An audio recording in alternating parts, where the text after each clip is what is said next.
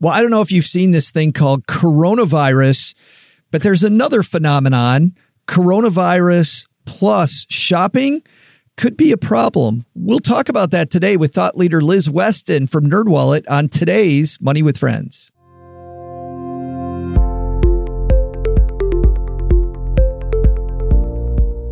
Welcome to Money with Friends, coming to you live from my mom's half finished basement outside Detroit, Michigan, where we make the Stacking Benjamin Show. I'm Joe Saul-Sehy. Hi. Hi, I'm Liz Weston from NerdWallet. And from Los Angeles. Uh, yeah, I keep forgetting to add that. you know, I feel like I get my vitamin D just talking to you, Liz. So you got to keep bringing that this time of year in Detroit. Yes. Yes, absolutely. Does it make you feel better to know that it's raining here? It, it well, yes, p- partly. Um, and, and, there's no snow here. So, yep. this is the podcast where we cover recent stories ripped from the financial press. Today, we're covering one from CNBC Select. Uh, not only do we read them like some podcasts, but we also dive into how they affect your wallet and what you can do to invest, save, and pay down debt more effectively, or in today's case, not get into debt more effectively. And if that's not enough, we'll also share a big idea at the end of today's show you can take with you to be better with your money. Today's show is brought to you by Tiller Money. Your financial life in a spreadsheet automatically updated every day. Only Tiller Money automatically updates spreadsheets with your daily spending, account balances, and transactions so you can track everything in one place with the greatest control. You can try it for free at tillerhq.com forward slash MWF. And as long as you use that slash MWF, if you decide you like it at the end of your trial, you can then sign up and get 20% off your, uh, your um, subscription can't remember the word subscription today. That's uh, tillerhq.com forward slash MWF. We can tell we do this live. And we also do it today with Liz Weston from NerdWallet. Glad you're back, Liz. Oh, it's great to be here, Joe. Thanks for the invite. Well, and it's funny, not only have you written a bunch of books on this topic, um, you also are somebody that's written a little bit lately about credit because it seems like people getting in getting in a little trouble with uh, credit cards recently.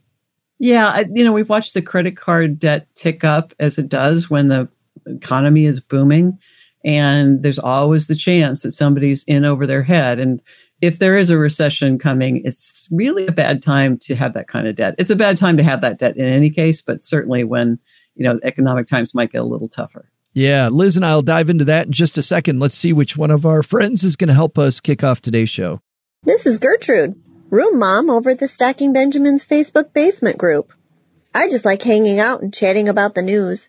That's why I tuned into Money with Friends. All right, today's piece uh, that Liz uh, brought to us comes to us from CNBC Select, and it's written by Elizabeth uh, Gravier. The piece is titled How to Avoid Stress Shopping with Your Credit Card During the Coronavirus Outbreak. Liz, you want to do the honors? Yeah, absolutely. Uh, Elizabeth writes It's impossible to escape the headlines about coronavirus spreading across the United States and around the world. And it's a natural reaction to want to prepare as best you can, whether that's frequently washing your hands or stocking up on supplies. While the U.S. Department of Homeland Security recommends that Americans store a two week supply of water and food, as well as stock up on medicines and health supplies, there has been a run on certain products, with toilet paper, hand sanitizer, and masks selling out at stores across the U.S.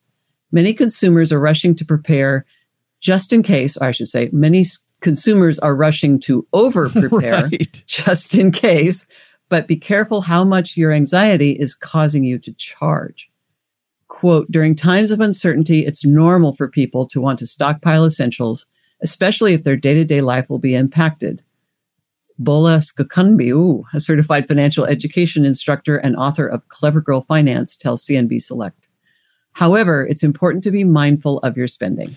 They go over here, uh, Liz, four uh, items. And I thought rather than us read through these with people, you and I'll just take these.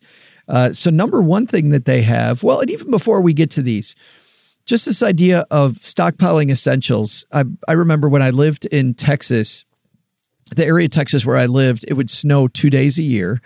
And you would go to Walmart, or as they called it in Texarkana, the Walmart you'd go you go to Walmart and the the shelves bread, eggs, water gone. Like yeah. everything, like we were going to have this big problem, but really between the two, two days of snow versus coronavirus, this this is a bigger deal, I would think. So you can see why people would want to stock up so much. Yeah, absolutely. And let me tell you where I'm coming from. I grew up in Washington State, lived in Alaska. I'm now in California. Earthquakes are a part of life and other natural disasters. So I've always had this idea that we should have, you know, a substantial store of food on hand. The problem is that you know you need to go through it. Otherwise it's just going stale on your shelves. So i do think preparation is super important. And you know that i've had a couple people say why in the world are we stockpiling water? You know are they going to turn off the tap no they're not. But you should have the water anyway you know because other things can go wrong. So if this is what causes you to finally get prepared wouldn't you be ignoring it at this point? Because disasters can happen everywhere. There's no place that's immune from them so if this is what gets you prepared okay i'm fine with that. I just don't want to see people doing the panic shopping and winding up with a bunch of stuff they don't need and having their closets full of food that's going to go bad. And and rack up debt. Yeah, that's what I was going to say. And and because you don't have the money to afford it at a 25% interest rate. Yeah, exactly. That's not a good idea. Let's go through this. Uh, number one, take inventory of what you you already have. Um, it's it's funny. We do this even in times that aren't like like today. Every once in a while, we will just decide we're not going grocery shopping this week. We're just going to eat whatever's left, and we end up having some incredibly creative meals. But it also it also helps our budget. I mean, this is a good idea at any point, Liz. Yeah, exactly. Uh, having a store of of food can help you through unemployment. You know, you lose your job for a while. You get sick and can't get to the grocery store. If you have a good array of the foods that you need supplied, this is all good. You can save money if you need to, you know, cut back. If you do a no spend month like we do occasionally, where you're not going to spend, you can live out of the, the pantry. I would take it a step back. To me, the right way to prepare is to look at how your family actually eats I'm not a huge fan of going to Augason Farms or the other places that have a bunch of freeze dried food if you don't know how to prepare that stuff and if your your family won't eat it. So I think the better way to start is look at actually how you eat. Plan out say 2 weeks of meals and plan out every meal. So that's breakfast, lunch and dinner, snacks, beverages, comfort food, desserts. Write it all down and then break it down by what ingredients do you need to make those meals and how much. I was astonished at how much spaghetti we eat. it's just phenomenal. You know, and I had all this rice stored. We very rarely eat rice. We eat a lot of pasta. Yeah. So just doing that. And the key to this is this is food your family will eat so that you can cycle through these stores. You're not just putting money or money on a shelf. I was going to say that's exactly yeah. what you're doing. If yeah. you're buying food you're not using, you are wasting it. So make sure it's food your family will eat. And that's the basis of your stock up plan. I love that assessment ahead of time. And we started doing meal prep, which frankly, I didn't look at my meals on a weekly basis and what we were going to eat and plan them ahead of time until I went from being a financial planner actually into financial writing and being in that community. And I saw how effective it was for other people. And it's, and, and by the way, it's really fun to plan that it's going to be Taco Tuesday or it's going to be spaghetti night Friday. Like it, it makes eating at home a lot more fun than just what's in the refrigerator. But, but to your point, my parents also never did that, and they had a salesman come to their house one time with with these stock your freezer, you know, and we had we had a, a big deep freeze in our uh, garage, and they made this whole plan based on what they thought they ate. The last two months of that damn thing, Liz, all we had were hot dogs. We had hot dogs and everything. We had hot dogs cut up in macaroni and cheese. We had hot dog night. We had hot dogs and chili. We had ah. because we had so many hot dogs, it wasn't funny.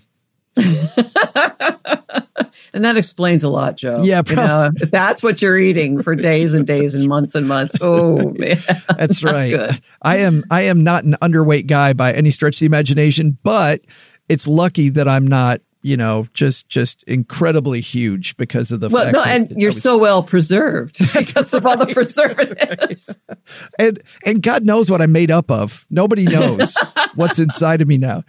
Uh, number two on here is make a list. Go into that one if you don't mind. Yeah, that when I was talking about figuring out the ingredients for making those two weeks of meals, that's the the start of your list. And once you've got that, and we, I forgot to follow through of, you know, looking through those ingredients, seeing what you already have on hand, and then you go shopping and fill it out. So that's what the list is for is you, once you've made that inventory, once you've seen what you actually eat, then you take a look at what you can do to, to fill that in. And again, if something actually goes wrong, you're not going to have energy to make a lot of elaborate meals. So if you do tend to be a foodie and tend to spend a lot of time in the kitchen, think about simplifying those recipes so that you can get the food out, get the people fed without a lot of effort. That's the the once you have that list, that's what you're taking to the grocery store. We do this show hanging out with people on Facebook, by the way, if you or on YouTube. Today we're on Facebook. If you want to join us on Facebook, it's facebook.com forward slash I Stack Benjamins. It's the Stacking Benjamins uh, Facebook page. On YouTube, you just go to YouTube, Money with Friends, put that in the search and uh, hit subscribe, and you can see when we go live there. But uh, but Kelly is hanging out with us today and says our sh- shelves could be filled, but my husband thinks we're starving if we're out of frozen pizza. Are we married to the same guy? Because I'm constantly hearing we don't have any food in the house. It's like the house is filled with food, but it does require a little preparation. Oh, so that's crazy talk. Uh, Kevin says, for those who can, what are your opinions on growing your own food? You know, we had a guy in Stacking Benjamins, Kevin, last uh, just before uh, Labor Day, talking about cheaper food. Frank Chalenza from Struggle Meals. I love the fact, Liz, that he grows his own herbs and and just even that little piece having a little tiny herb garden can make your food taste so much better and it's so much cheaper while it's flavorful. Yeah and i would say like a, a little herb garden in your kitchen windowsill or whatever the the south facing window is is an awesome idea don't be la- don't be under the impression though that going on full scale gardening is not an expensive proposition. I know so many people that got into it and they are astonished at their fifty dollar tomato because that's you know there's a there's a curve and just just to put this in context, I grew up on a farm. We had an enormous garden. We canned, we froze, we did all that. It's a hell of a lot of work. So if you're into that, that's great. I am down to like two tomato plants and some lettuce and my herbs. That's that's all I need. But you know, we're here in Southern California where I can walk out in the back and yeah. you know reach over the fence and grab a orange from my neighbor's tree. So there's a certain level of comfort that there's food around. I, I I love gardening. I think it's great, but don't think that you're going to get into it at least at first and save a ton of money. When do you do that? The neighbor's tree, 2 a.m., 3 a.m.? Actually, she's cool about it. Her tree goes over four properties, her own and three others, and we're all like out there going, oh, Thank that's, you. That's fantastic. That's a great neighbor. I want to ask about the at at at the end of this this uh, section. Uh, the person they're talking to, Bola Sokunbi, she she goes through some some reward cards, right? And, and we're sitting here talking about stress shopping, and you know, my brain immediately says, "Is is is now the time to be looking at, at, reward cards if you're worried about stress shopping? Well, that's the thing. I mean, I love chasing rewards. We've had some amazing experiences because of travel rewards, so I'm all in on that.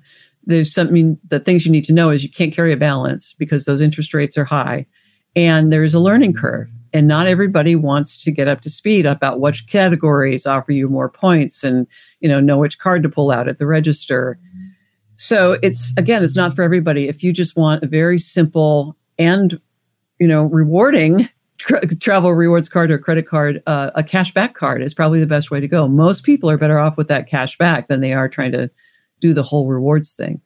If you do have credit card debt, you should be looking at low rate cards, those 0% balance transfer offers as a, as a way to put more money towards your balance and get it down. I don't want to see anybody carrying a balance and I don't want to see anybody chasing rewards because if they have a balance because the value of those rewards is a fraction of what you're paying in interest. I feel like, you know, Dave Ramsey Liz has his baby steps and and and obviously he's all cash all the time. Don't use credit cards, but I feel like there are baby steps. There's learn learn cash, learn to live an all cash lifestyle, get good at it, get to the point that you know your budget well and then give yourself some baby steps on the reward cards. Like you see people that don't have a budget goal in on reward cards, the next thing you know, they're out a ton of money. Yeah, exactly. And you know, you have there's a spend that you have to do to get those big sign up bonuses. A lot of the value in the rewards cards now are in that sign up bonus. So you have to typically spend say $3,000 in the first 3 months or something like that. And you know, I I would not want to see somebody charging things that they don't need to buy anyway just to get to that spend. So you kind of have to know yourself. You need to know your spending patterns. And most importantly, you can't carry debt. There's no reason to carry credit card debt if you know if you have any choice about it. So you got to just be super careful. That said, there are a huge chunk of people that do not carry credit card debt that have credit cards. It's a misnomer that all of us who have cards have debt. It just it isn't true. Yeah, and it's and and and it can be exciting. I mean, when you uh, uh, Cheryl and I like to fly. We do the we do the. But I totally agree with you. The, the the cashback rewards game is better for most people. We fly a lot, so we have airline point cards, and we've used those enough that now we you know uh, ours come with the pass to the executive lounge and and um, makes it really makes travel so much more easy and fun. And um, we're always in the first groups to get on the plane and all these. By the way, on that point, and not to belabor this, but but but for, for anybody that owns a business, I was thinking yesterday, I was on a plane coming back from Orlando and handing lots of money to a mouse. I, um, the way that these these travel companies make it exclusive that you're going to be in a lane on the left side versus the right side getting on the plane i'm, I'm like how to manufacture um, uh, uh, uh, priority and privilege you know, you know to go hey because you're cool, we're going to let you get on the plane on the left hand line, not with those losers who use the right hand line. I'm like, there's there's no difference. I'm getting on the same damn plane. Who yes. cares if I'm in the left lane versus the right? I mean, it's brilliant. I thought about some marketer just made something up and people are, you know, think it's it's cool. Uh, Annette, by the way, uh, uh, agrees exactly with what you said earlier, though, Liz, which is I don't spend enough to play the travel rewards game. I'm happy with my two percent cash back. Yeah. I've been told by a lot of people, two percent cash back is is for ninety nine percent of people is the game. Yeah, we actually looked at it at NerdWallet a few years ago, and you need to spend about eight thousand dollars a year on travel for most cr- travel cards to make sense. There's some caveats to that. I I would have hotel cards uh, just for the free night because that offsets the annual fee, mm. and the the elite status is really wonderful. But again, you have to travel a fair amount for that even to matter to yeah. you. Did, did you see the movie Up in the Air? Yes. Yes, we're two people who get turned on by elite status. right. I get that. I totally get that. that's not everybody, you know, and that's not most people, frankly. So much better off with a cashback card and leave the travel nonsense to those of us who could geek out on it. That movie was such a kick in the gut. I, I did not see that twist coming toward the end of that uh, end of that movie. It was sad. Number three. Yes. Uh, be sure to pay off your balance in full at the end of the billing cycle. I think we talked about that already enough that that's pretty dangerous. Uh, uh, fourth year is the bottom line, and Liz and I are going to have our bottom line here in just a second. But while Liz is coming up with the most brilliant thing ever we've talked about in this show, I'm going to talk a little bit about our sponsor, Tiller Money, because Tiller Money is what I use to uh, manage my budget to look and make sure that I'm paying. Uh, I'm paying all of my credit cards in full at the end of every month and making sure that I understand where my money's going. And there's two sides to this equation, guys. There's number one, watching your money as it goes out, but then number two, creating a budget. And they're not the same thing. A lot of people confuse watching it afterwards with budget, but watching it helps you with the budget. What's cool about Tiller Money is that because it's based on a spreadsheet, you can set that spreadsheet up to show whatever you want. For me, I like it very simple. For other people, they like a ton of data. They like having lots and lots and lots of spreadsheet items. So no matter who you are, I like Tiller because it's flexible, but check it out for yourself. TillerHQ.com forward slash MWF for money with friends. That's tillerhq.com forward slash MWF. And if you like it, you'll get to play with it for a while. And if you like it, then you'll get 20% off your annual subscription if you use our link. So thanks to everybody who's used our link because that tells Tiller that they, um, uh, that sponsoring us was a great idea. So thanks to everybody. Everybody wins, Liz. By the way, what what what tracking do you use for your money? Do you use an app? Uh, we have one at NerdWallet, actually. Yes. We'll help you track your money as well as give you a free credit score. There's so many cool things out there. Like find the one that fits you, right? Mm-hmm. Just find the thing. And for me, I couldn't find the thing, so I finally went, okay, I'm going to use.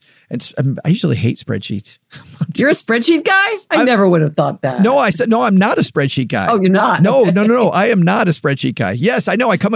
You would think I was. Totally not. totally not. All right, Liz. What's our big takeaway here? Stock up sensibly. You want to keep in mind that you want to stock up on the stuff that you eat. And the phrase to remember is store what you eat, eat what you store. So you're not just spending money that's going to expire on the shelf. It is a good idea to be prepared. Just don't go into debt. Don't do it in a panic. Do it sensibly. Yeah, I don't have much to add to that. I think I think Liz, you nailed it. Uh, I'm going to go back to Stephen Covey, guys. Begin with the end in mind, right? I mean, if the end in mind is to not go over your budget um, and to have enough around, then there clearly is a middle ground. If you ever feel stress and your version of therapy involves retail, this this phrase Liz, retail therapy just drives me crazy because it's not therapy at all. It makes it worse. So no, it's it's like uh, going to the bar and having a shot. That's right. Yeah, seems good at the time, mm-hmm. but nothing good ever comes out of it. Yeah. well, tell everybody where they can find you, Liz Weston. Yeah, um, I write for NerdWallet. I'm a personal finance columnist for the NerdWallet personal finance site, and my columns are carried by the Associated Press, so they're probably at a site near you. Also have a Q&A that's at uh, the LA Times and a few other papers. So no, I'm not that hard to find. I was going to say, I see Liz all the time, and it's always fun reading what Liz has to say. Uh, Liz will be back in a month. Bobby and I are back tomorrow. We'll see you guys. On behalf of Liz, I'm Joe. We'll see you again next time at Money with Friends. Bye bye.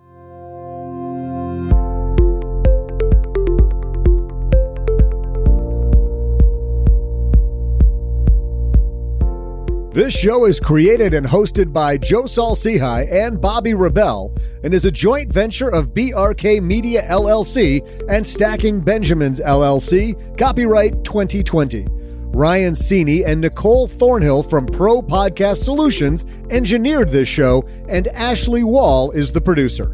For a list of the thought leaders who appear on the podcast, head to our website, moneywithfriendspodcast.com. You can also check out our schedule for upcoming recording sessions so you can join us and be a part of the show. As with anything, remember, you shouldn't take advice from any of us or other video or podcasts without first talking to your financial advisor, and that the people in this episode are here for your and their entertainment purposes only. I'm Joe's mom's neighbor, Doug, and we'll see you back here next time with another episode of Money with Friends.